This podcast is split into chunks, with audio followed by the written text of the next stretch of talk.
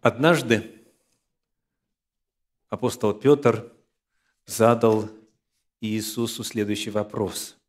Евангелие от Матфея, 18 глава, стихи 21 и 22.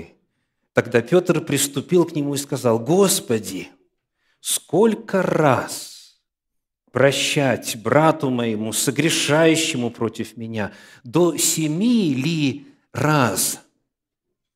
Иисус говорит ему, не говорю тебе до семи, но до седмижды семидесяти раз.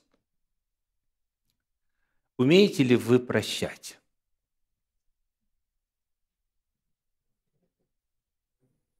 Легко ли вам прощать?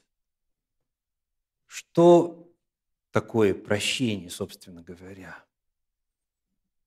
Сколько раз нужно прощать. Что бывает с теми, кто не прощает?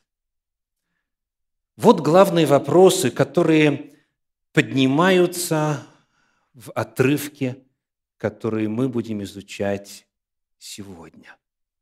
Евангелие от Матфея, 18 глава, стихи 21 и 22. Скажите, что означает фраза «до седмижды семидесяти раз»? Это сколько? Давайте посмотрим, как современные переводы предлагают. Перевод Российского библейского общества говорит 70 раз по 7, то есть 490 раз. Вопрос, есть ли в вашей жизни кто-либо, кто согрешил против вас 490 раз. Вот у кого есть такие люди в жизни, кто против вас, а вот один человек на протяжении всей жизни 490 раз против вас согрешил. Есть кто-нибудь?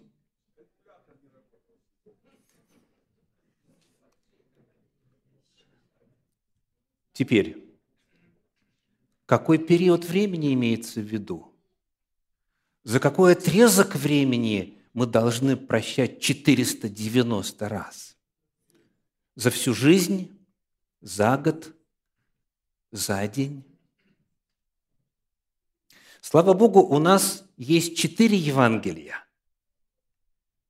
И одни и те же вопросы рассматриваются в разных Евангелиях, иногда мысль выражается разными словами, что дает нам возможность дополнить картину и создать общий взгляд. Так вот, оказывается, в 18 главе Евангелия от Матфея, вот именно этой ее части, соответствует 17 глава Евангелия от Луки. Там те же самые вопросы. И в частности написано, 17 глава, стихи 3 и 4. «Наблюдайте за собою, если же согрешит против тебя брат твой, выговори ему. Если покается, прости ему. И если семь раз в день согрешит против тебя, и семь раз в день обратится и скажет «каюсь», прости ему. Это какой промежуток времени? День. День. У Луки сказано семь раз, у Матфея сказано 490 раз. Но мысль одна и та же. Речь идет об одном дне. Вы можете себе представить ситуацию, при которой один человек в течение одного дня согрешил против вас 490 раз. Какова весть этого отрывка? Сколько раз прощать? Иисус Христос говорит – используя число полноты, согласно Луке, умножая его на еще одно число полноты, 7, умножая на 70, на 7 с десяткой, Иисус Христос совершенно четко, определенно передает весть. Какую? Бесконечность. Бесконечность. Помните вот этот вот знак? Восьмерочка, которая лежит и отдыхает. Так? Бесконечное число раз. Безлимитное прощение. Вот к чему призывает нас Господь. Сколько бы раз не согрешил, прощайте. прощайте, прощайте. 23 стих, следующий стих говорит, Матфея 18, 23. «Посему Царство Небесное подобно царю, который захотел сосчитаться с рабами своими». Что означает слово «посему»? Какую роль оно играет в этом стихе? А оно связывает то, что будет сейчас, с тем, что только что прозвучало.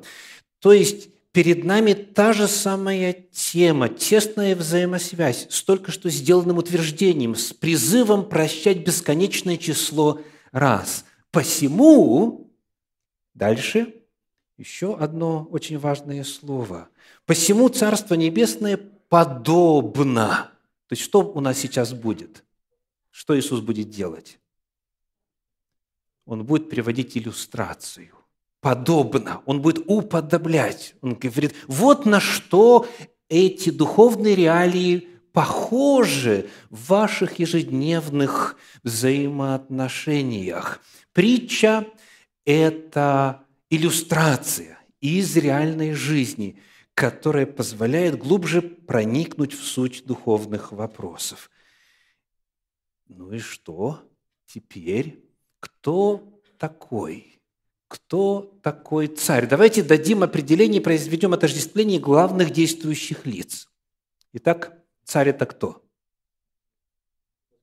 Давайте 35 стих читать так и Отец. Это вот резюме, это последнее утверждение, последний стих в этом повествовании. Так и Отец мой Небесный поступит с вами, если не простит каждый из вас от сердца своего, брату своему согрешение его. Итак, царь это кто?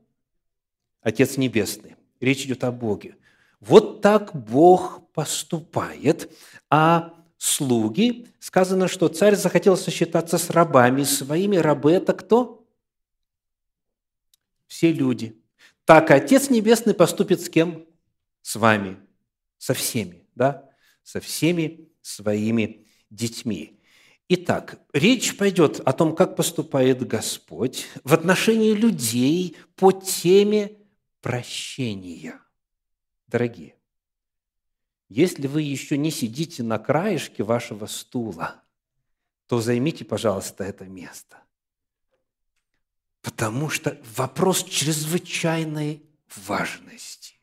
Как же поступит Небесный Отец? Давайте читать стихи с 23 по 25. «Посему Царство Небесное подобно царю, который захотел сосчитаться с рабами своими. Когда начал он считаться, приведен был к нему некто, который должен был ему Десять тысяч талантов. А как он не имел чем заплатить, то государь его приказал продать его, и жену его, и детей, и все, что он имел, и заплатить. Что означает «захотел сосчитаться»? Это же слово в подлиннике «сюнайро» в греческом используется чуть дальше в 25 главе Евангелия от Матфея в 19 стихе. Вот что написано. «По долгом времени приходит господин рабов тех и требует у них отчета». «Сюнайро» означает, и вот так здесь переведено, потребовать отчета. Наступает время, когда царь призывает к отчету, сосчитаться. И он говорит об ответственности. И оказалось при этом процессе, когда он стал считаться, когда он потребовал отчета, что этот его слуга, этот его раб должен 10 тысяч талантов. Много это или мало? Сколько это? Когда мы читаем труды современных тому периоду писателей, в частности Иосиф Флавий в книге «Иудейские древности», он описывает следующее. Идумея, Иудея и Самария. Что я сейчас только что назвал? Кто поможет? Провинции Римской империи. Три провинции достались Архилаю, Причем самаряне были освобождены от четвертой части налогов. Об этих провинциях римских говорится в контексте налогообложения. Самарянам четверть снизили. Архилай получал с уделенной ему области ежегодно дохода кто-нибудь догадается, сколько? С трех римских провинций налогов ежегодно. Сколько? 600 талантов. 600 талантов. Талант – это очень ценная мера денег. Три провинции в купе давали всего лишь 600 талантов в год. Теперь, каково соотношение таланта и иных денежных единиц. Какой вот вы помните распространенный в Священном Писании а, денежный элемент? Как называется? Динарий, номинация. Так, динарий, динарий. Вот что оказывается, это вы можете найти в любом справочнике, в частности, вот комментарий Стерна пишет, один, один талант равнялся шести тысячам динариев – И дальше. Один динарий, этого уже мы знаем и без комментариев, из Библии, равнялся чему? Дневной заработной плате. Итак, еще раз.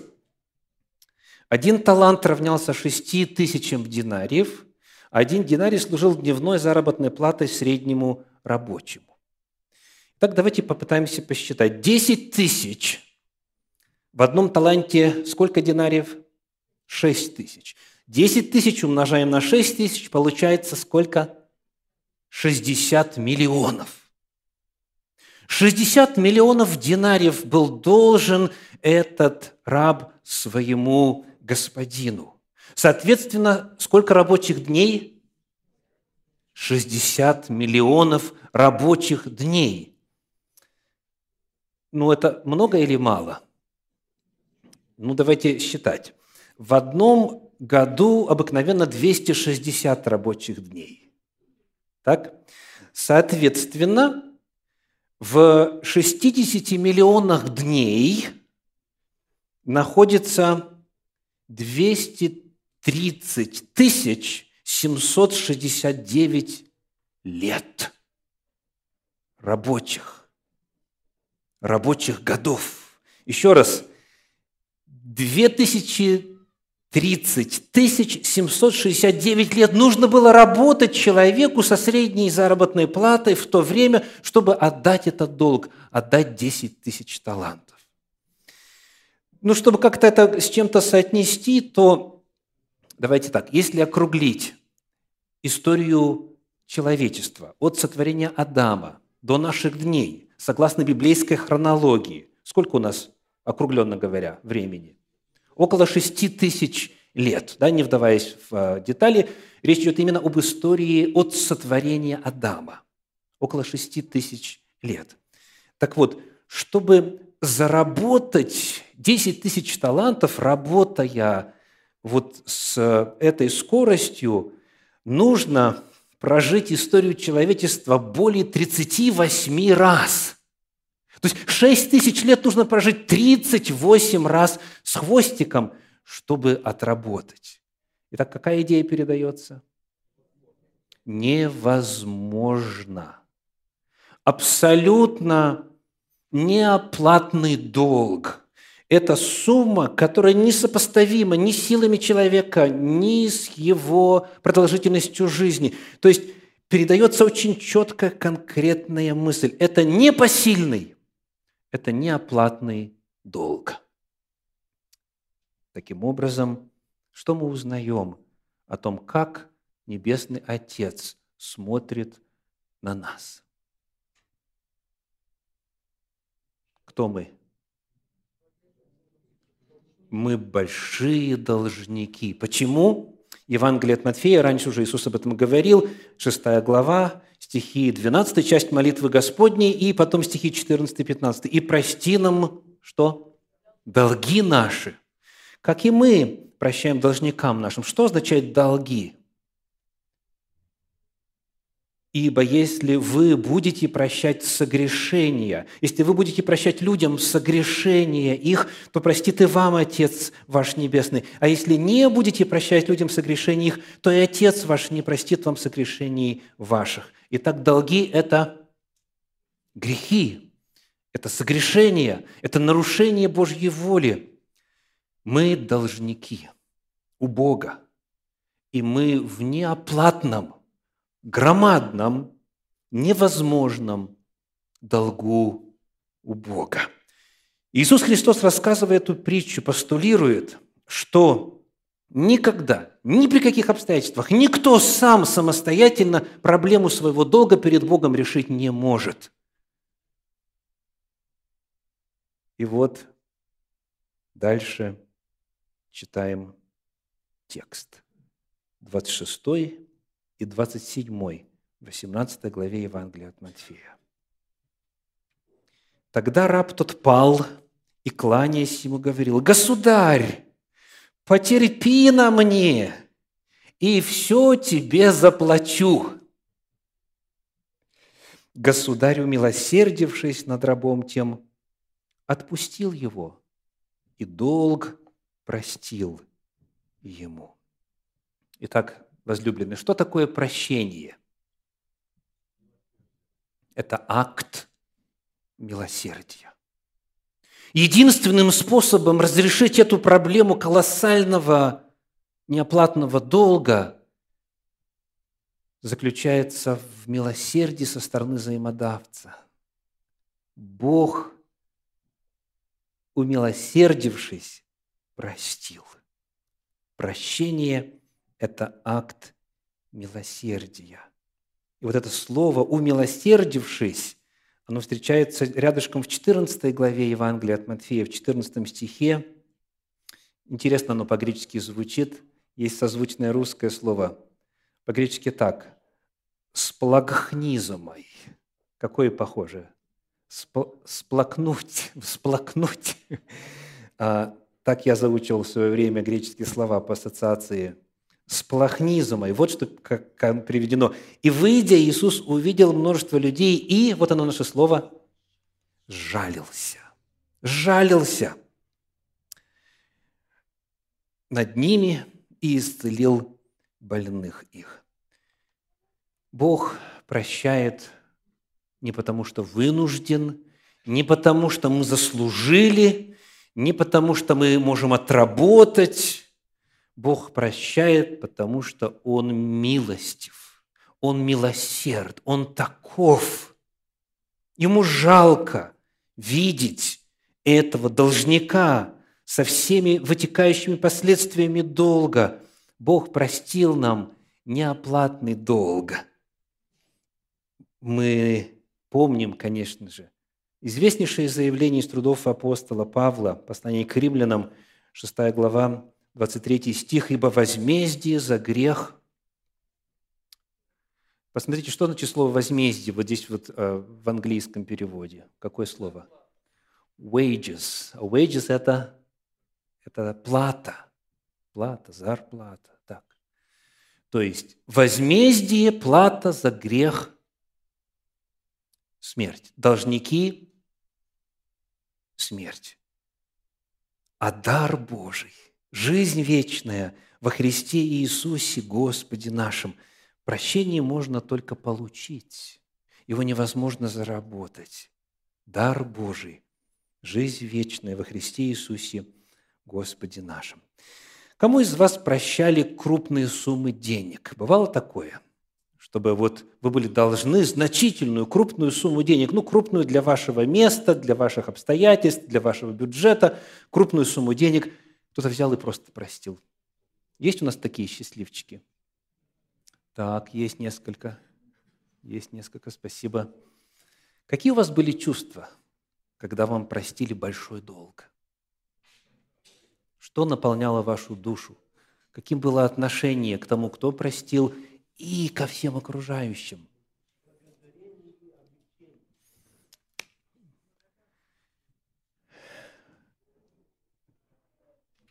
Покажите, пожалуйста, слайд.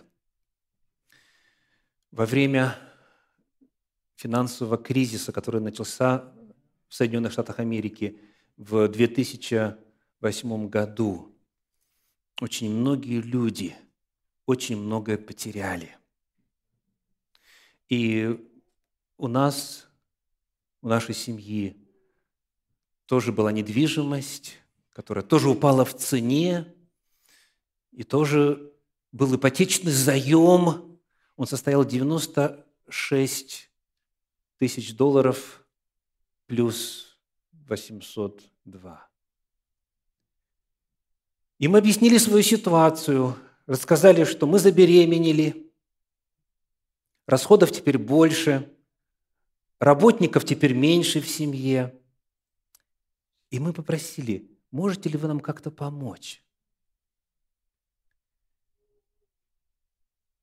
И вот мы ждали, ждали, ждали ответа, и, наконец, приходит письмо, и в нем написано, подтверждая наше соглашение, банк, имя банка указано, примет 48 401 доллар, то есть половину суммы в качестве удовлетворительного обеспечения всей суммы долга. На оставшуюся сумму не будет расти процент, и можно выплатить с рассрочкой в 10 лет. Представляете? Простили почти 50 тысяч долларов. Для нас тогда, в 2009 году, это были огромные деньги. Вы можете представить, что мы чувствовали. Мы прыгали от радости, мы встали на колени, мы благодарили Бога, мы были наполнены огромным чувством благодарности, признательности, и вместе с тем нас наполнила непоколебимая доброжелательность в отношении тем, кто должен был нам небольшие суммы. Потому что в сравнении с тем, что нам простили, и тем, что люди должны были нам, это было абсолютно несопоставимо. Я уверен, что те, кому прощали долги, вы чувствовали то же самое. Как же повел себя этот человек из истории, которую рассказывает Иисус Христос? Читаем в 18 главе Евангелия от Матфея, стихи с 28 по 30. «Раб же тот, выйдя, нашел одного из товарищей своих, который должен был ему сто динариев. И, схватив его, душил, говоря, «Отдай мне, что должен». Тогда товарищ его пал к ногам его, умолял его и говорил, «Потерпи на мне, и все отдам тебе». Но тот не захотел, а пошел и посадил его в темницу, пока не отдаст долга. Вот что сделал человек, которому простили 60 миллионов рабочих дней. Ему должны были сколько? 100 динариев. Это, соответственно, какая сумма? Это 100 рабочих дней. То есть это сумма, которую можно одолеть, эту сумму реально вернуть. Да, не сразу он говорит, потерпи на мне, потерпи. Я верну, я не отказываюсь от своих долговых обязательств. Но вот реакция прощенного. Сказано, схватив, душил его и говорил, отдай, отдай. Тот падает ниц, падает к ногам его, просит, потерпи, потерпи, я тебя отдам. Но тот неумолим посадил его в темницу, пока не отдаст. А что это означает? А как он отдаст, если он в темнице? Это означает, что теперь его жена оставшаяся, дети, родные и так далее, они должны где-то изыскать эту сумму в срочном порядке. И когда соберут, только тогда они получат своего отца, мужа, брата и так далее домой. Вот реакция этого человека. И эта реакция многих поражает. Почему он так себя повел?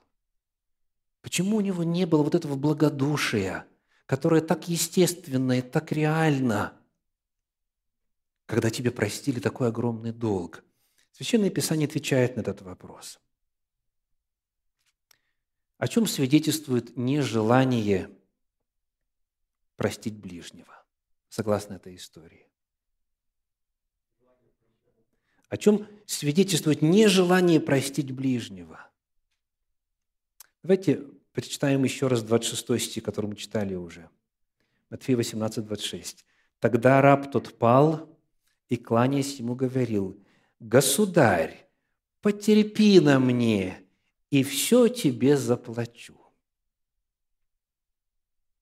Это первый говорит, который должен 10 тысяч талантов, 60 миллионов рабочих дней, которому нужно прожить историю Земли 38 раз по 6 тысяч, он говорит, потерпи, и я тебе все заплачу. О чем свидетельствует эта его реакция?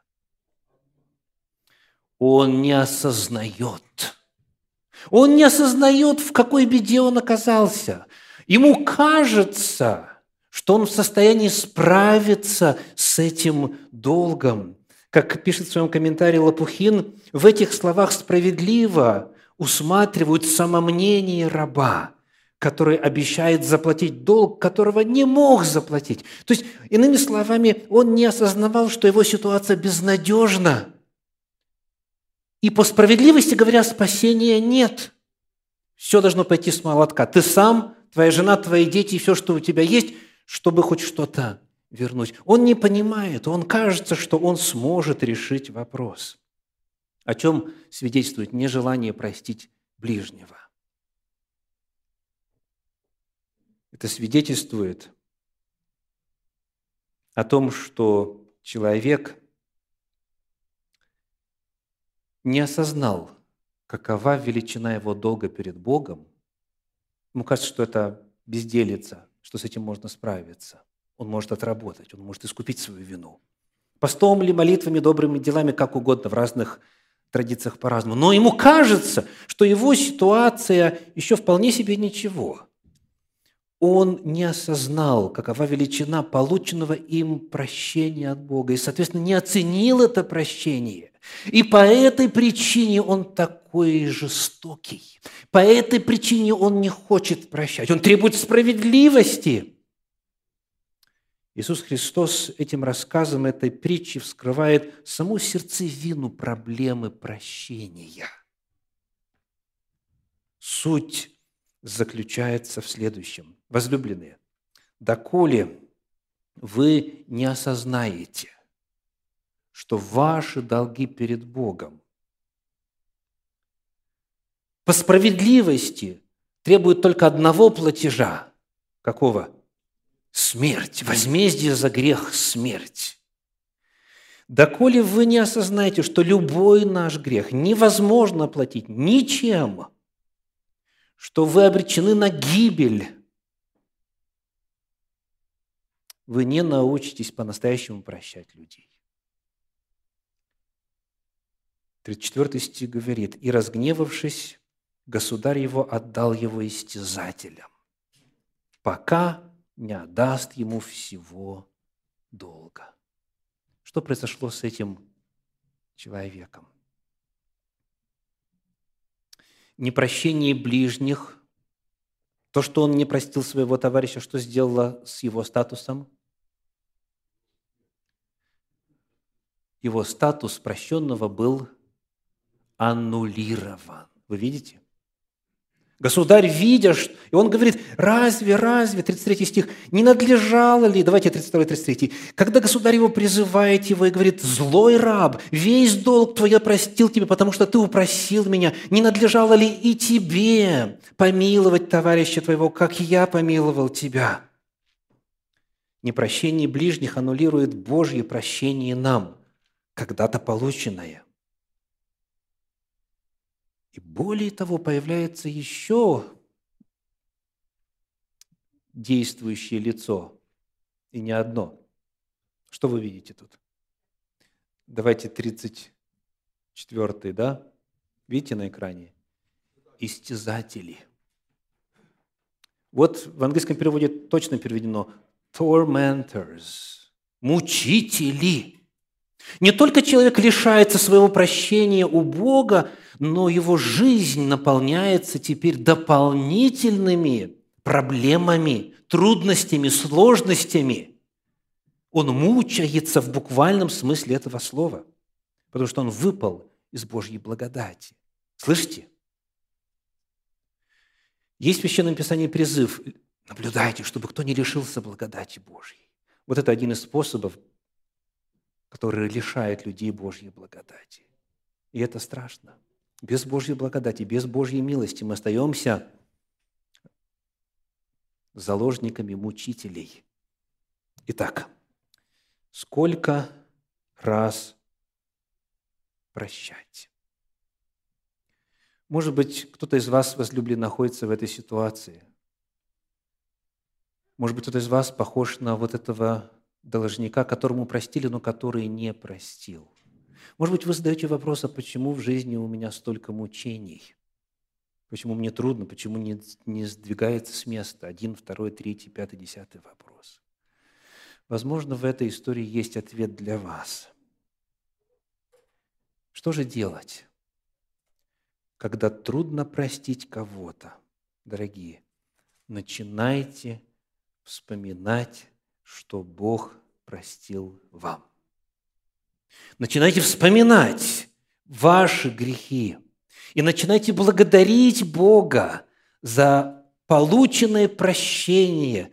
Начинайте провозглашать вслух – Божью благость, Божье милосердие, перечисляя все грехи, которые Он вам простил. И это наполняет душу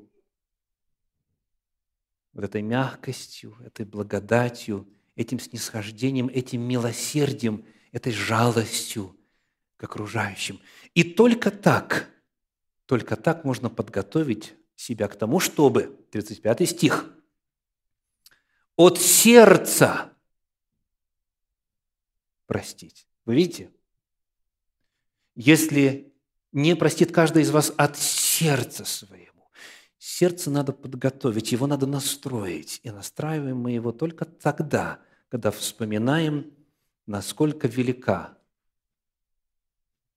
та цена, которую Бог заплатил, чтобы внести плату за наши грехи. А после этого идите к ближним и прощайте ближних сегодня. Так и Отец мой Небесный поступит с вами, если не простит каждый из вас от сердца своего брату своему согрешение его. Аминь.